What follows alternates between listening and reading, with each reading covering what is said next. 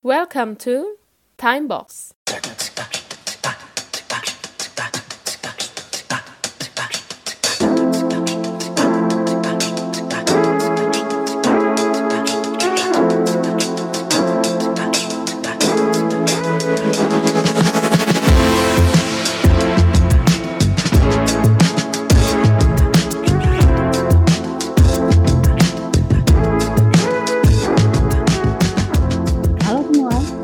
Lagi di Timebox. Episode kali ini saya sendirian karena Dinar dan Tian itu lagi berhalangan, jadi nggak bisa gabung sama kita. Oke, di episode kali ini uh, saya akan bahas tentang psychological safety. Uh, ini cuma opini saya sih dan beberapa materi yang saya dapat dari peer saya.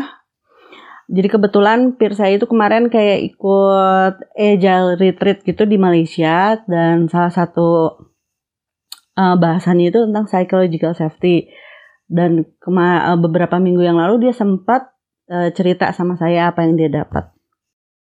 Kan salah satu tugas Scrum Master itu adalah menciptakan psychological safety ya di uh, lingkungan kerjanya atau di timnya supaya bisa tercipta uh, kolaborasi yang baik gitu.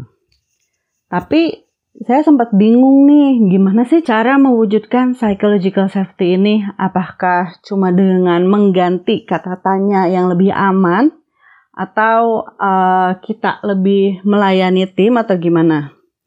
Nah, hal yang menarik dari apa yang saya dapat, uh, yang pertama ini ternyata untuk menciptakan psychological safety itu, kita nggak harus ngapa-ngapain dulu nih sama timnya. Kita nggak perlu melakukan sesuatu hal yang cukup berat gitu untuk, uh, untuk lingkungan. Tapi kita harus mulai dulu dari diri sendiri. Jadi sebagai Scrum Master untuk menciptakan psychological safety, kita harus menerima dan memahami diri sendiri. Nah dari situ baru kita berusaha untuk menerima dan memahami orang lain. Nah ini baru langkah pertama nih. Jadi terima diri sendiri, setelah itu baru ke orang lain. Langkah kedua, kita harus uh, secara berkala menerima uh, feedback. Jadi masukan, feedback ini nggak mesti feedback yang uh, tentang improvement, tapi bisa juga feedback itu bisa berupa pujian. Kan uh, kalau misalnya kita sudah melakukan sesuatu, nah kita bisa tuh minta feedback gimana, apakah yang saya lakukan itu udah benar. Nah itu bisa juga menerima, uh, menjadi pujian. Dan kita juga harus memberikan feedback. Ingat ya, kita memberikan feedback gak mesti uh, negatif terus, tapi kasih pujian. Kasih pujian itu bukan kayak gini ya, oke, good job team, atau keep up the good work. Nah, gak kayak gitu, karena itu cuma cuma ngomong aja, dia tidak ngasih tahu bahwa hal yang telah dilakukannya itu benar gitu. Kita bisa bilang, oke, okay, kemarin kerjaan kamu udah oke okay nih, impact yang didapatkan dari kerjaan kamu adalah apa gitu. Supaya uh, lebih bersemangat lagi dan meneruskan apa yang telah dikerjakannya. Terus gimana kalau kita jarang uh, terima feedback nih untuk diri kita sendiri? Simple sih, minta aja. Minta, jadi secara berkala minta feedback, karena ini penting banget. Kalau kamu nggak pernah minta feedback ke orang lain, kamu nggak bakal tahu apakah yang kamu lakukan untuk orang lain itu udah benar atau enggak. Lalu yang ketiga, kita udah uh, kan kita udah nerima nih diri sendiri, terus kita juga udah secara berkala uh, nerima dan memberikan feedback. Yang ketiga, kita tingkatkan skills listening dan responding. Ya, yang pertama skill listening. Listening itu cukup susah karena kita ngedenger dan kita harus tahu maksud dari orang itu apa. Beda ya sama hearing, hearing tuh ngedenger kayak masuk kuping kanan, keluar kuping kiri. Listening itu me, me, listening itu mencerna dan memahami apa yang dia katakan. Nah, lalu tingkatkan lagi skill responding. Skill responding itu apa? Jadi kita melakukan reaksi terhadap apa yang terjadi sama kita atau sama lingkungan kita. Jadi gimana kita dapat mengatur respon kita? Karena bagaimanapun kita nggak bisa sekaligus merubah su- uh, semua hal, tapi kita bisa mengontrol bagaimana kita me- me- merespon terhadap sesuatu hal.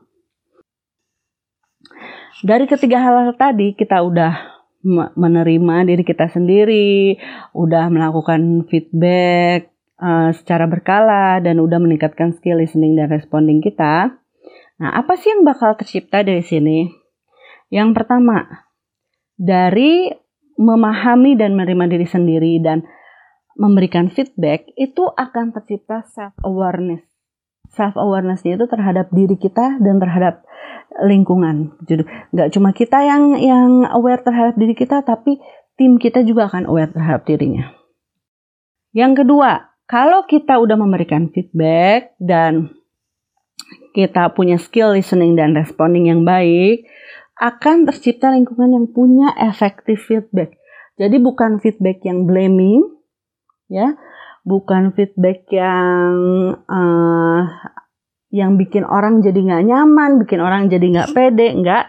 Tapi ini efektif, yaitu untuk improvement dan mempertahankan apa yang yang baik sudah kita lakukan. Lalu dari understanding uh, self and others dan skill listening, itu dari sini kita akan terbangun uh, build, trust building dan empathy antar orang, antar tim. Karena kita ngedengerin apa yang orang lain rasakan, terus kita menerima kekurangan dan ke, uh, kelebihannya orang lain. Kita juga mau berusaha untuk improve diri sendiri, baik pun baik uh, improve orang lain. Nah, ini akan tercipta trust building dan empathy. Nah, dan di sini juga kita nggak segan gitu menunjukkan kelemahan kita, karena sebagai Scrum Master itu nggak mungkin selalu nggak mungkin selalu sempurna. Gak mungkin, namanya juga manusia ya, pasti ada kekurangannya. Nah, kalau semua udah ada, nah di tim dan di lingkungan kita akan tercipta satu shared value. Jadi semua orang akan memakai satu frekuensi gitu, punya pemahaman yang sama. Kalau ini udah ada semua, barulah tercipta psychological safety di lingkungan kerja kita. Tadi kan udah nih uh, apa langkah-langkahnya ya. Pertama kita ciptakan understanding, uh, understand and acceptance self maupun others. Terus kita giving and receiving feedback. Yang ketiga, tingkatkan skills dan uh, responding. Nah, kita berangkat sekarang ke prinsipal dari masing-masing langkah tadi. Oke, okay? Yang pertama, understand and acceptance self and others. Prinsipnya tuh kayak gimana sih? Prinsipnya sebenarnya cuma satu. Personality understanding. Jadi ngerti secara personalnya. Nggak cuma uh, ngerti dari luarannya aja, ngerti kebiasaannya aja. Tapi sifatnya gimana kita ngerti gitu. Jadi ketika ada perubahan, kita tahu apa yang salah. Yang ada sesuatu yang salah tuh kita akan tahu. Nah, terus gimana kita buat melatih itu, melatih personality understanding ini? Ini banyak caranya. Yang pertama nih, kalau teman-teman bisa lihat di Management tiga titik nol, ada namanya Personal Maps. Ini salah satu tools untuk melatih personality understanding juga. Terus moving motivators, ini juga sama dari Management tiga titik nol. Uh, nah, hal lain mungkin teman-teman bisa cari nih empathy box. Kalau nggak salah, ini dijual sih. Cuma saya lupa tuh harganya berapa. Kebetulan peer saya pernah uh, ngeliatin ke saya. Jadi di situ ada kayak card itu, kalau misalnya bisa dipakai nih untuk retro, gimana kita mere- untuk melatih uh, memberikan apa ya, kayak memberikan pujian atau memberikan apa, di situ ada nih di empathy box. Lalu uh, yang kedua, yang keempat itu kita bisa pakai liberating structures. Jadi liberating structures ini tuh macam-macam tekniknya. Kalau nggak salah ada sekitar tiga puluhan teknik gitu deh. Nah, di situ teman-teman bisa baca, ada beberapa yang bisa meningkatkan uh, understanding gitu, meningkatkan empati, di situ ada. Selain itu ada juga nih yang bisa dicoba. Yang pertama, di tim atau di organisasi kita bisa coba sharing circle. Nah, sharing circle ini, jadi orangnya, timnya uh, bikin lingkaran. Terus masing-masing punya satu menit kesempatan. Satu menit uh, untuk ngomong tentang apa aja. Apa aja yang mau diomongin ke semua orang yang ada di grup itu. Jadi bebas satu menit ngomong tentang apa aja. Yang kedua, uh, open dialogue. Open dialogue ini kita bisa ngebicara tentang feelings, tapi ini nggak bisa langsung diimplement ya. Open dialogue ini kalau timnya udah, ya udah punya kedekatan lah. Kalau timnya baru banget, belum saling kenal, ini agak sulit dilakukan. Terus, nah ini ini yang sering ketinggalan, saya juga sering banget ketinggalan. Kalau kita mau memulai meeting atau misalnya kita mulai retro, biasakan tanya uh, dari skala satu sampai sepuluh, how do you feel and why? Ini juga sama, melatih uh, melatih kemampuan kita untuk understanding and acceptance of others. Yang kedua, ini giving and receiving feedback. Oke, okay, nah untuk uh, giving and receiving feedback, ini ada beberapa. Ada beberapa prinsip juga, salah satunya adalah uh, Radical Candor. Nah, Radical Candor ini nanti teman-teman bisa baca sih bukunya yang Radical Candor. Uh, di komunitas juga ada nih uh, Scrum Master yang sering banget bahas Radical Candor, bahkan saya pun banyak belajar dari beliau, yaitu Mas Adit dari Sepulsa. Mungkin bisa cari-cari di LinkedIn, Adityo dari sorry, Aditya dari Sepulsa. Altera sekarang ya. Lalu yang kedua, kita feed, berikan feedback itu based on values, based on behavior, not personality. Jadi kita jangan kasih feedback tentang sifatnya, tapi kita kasih feedback tentang perilaku dia yang memberikan impact terhadap uh, lingkungan. Baik itu yang harus diimprove atau yang harus dipertahankan. Uh, lalu... Kasih feedback itu jangan bertele-tele, langsung aja ke isunya gitu. Jadi uh, kalau bisa jangan pakai pembukaan lama banget, karena pasti feedback receivernya itu akan bingung. Oke, nah itu kira-kira prinsip dari feedback. Sebenarnya ada beberapa lagi sih, banyak prinsip dari feedback itu, cuma yang saya sampaikan segini aja ya. Oke, nah lanjut ke toolsnya. Untuk kasih feedback, apa aja sih toolsnya? Nah, ini feedback, kasih feedback toolsnya banyak banget. Pertama ada S B I model. Ada earn feedback. Ini yang paling saya suka nih, earn feedback. Karena simple dan gampang diimplementasikan dalam kehidupan sehari-hari. Mau di kerjaan, mau di personal, ini simple banget. Bahkan untuk orang tua pun, kalau kasih feedback ke anaknya ini bisa dipakai. Lalu ada feed forward. Uh, terus ada kudos dari Management tiga titik nol, ada reinforcement, recognition of others, terus uh, ada liberating structures juga bisa dipakai teknik-tekniknya untuk kasih feedback. Yang ketiga ini adalah skills dari uh, listening and responding. Sebenarnya uh, ini banyak banget sih, jadi Uh, listening itu sebenarnya banyak nih tipenya, ada active listening, ada studio listening. Nah, kita uh, akan bahas di sini tuh sebenarnya lebih ke active listening ya.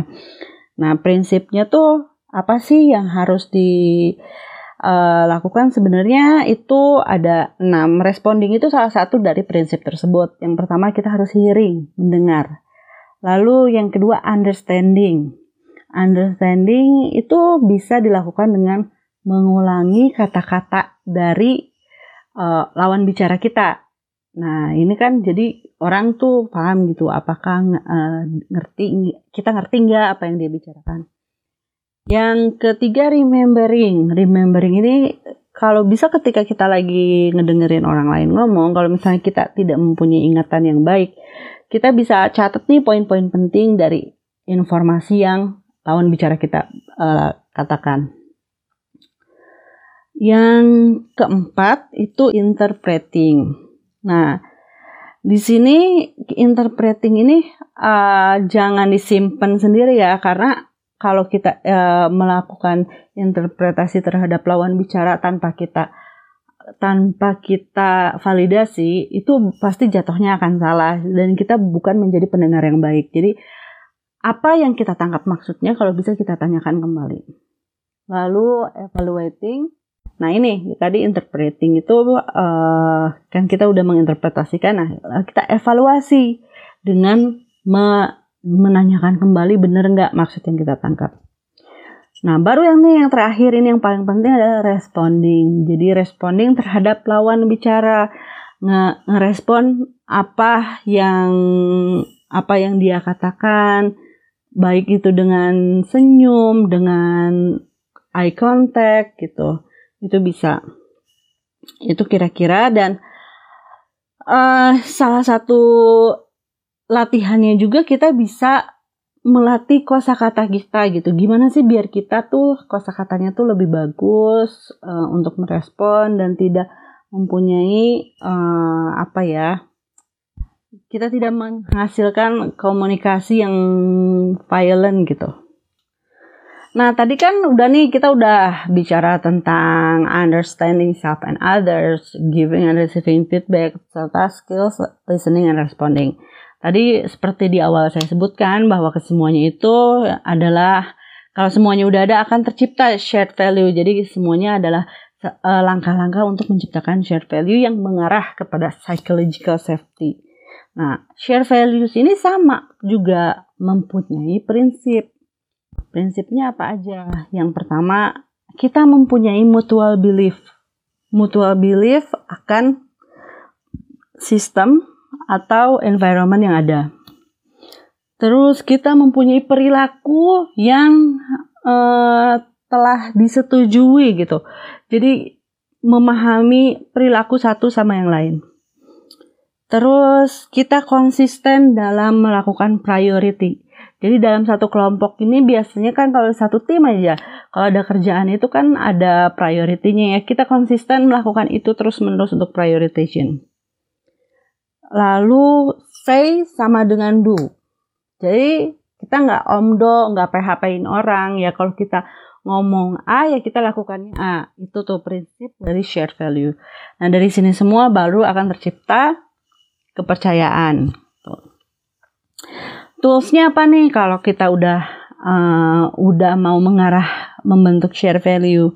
Gampang, misalnya ketika retro kita tinggal nanya aja sama temen gitu. What I can commit. Oke, terus apa sih yang kamu butuhkan dari saya? Tinggal nanya kayak gitu aja. Terus kalau meeting, hal sederhana nih ketika meeting atau ketika uh, diskusi, set expectation. Jadi apa yang mau dicapai dari meeting tersebut. Nah, ini ini juga salah satu cara untuk menciptakan shared value. Kalau ini semua udah tercipta, insyaallah di lingkungannya akan tercipta psychological safety, nggak cuma dari uh, perkataan aja, tapi dari perilaku juga. Sekian episode uh, Timebox kali ini, sampai jumpa di episode berikutnya.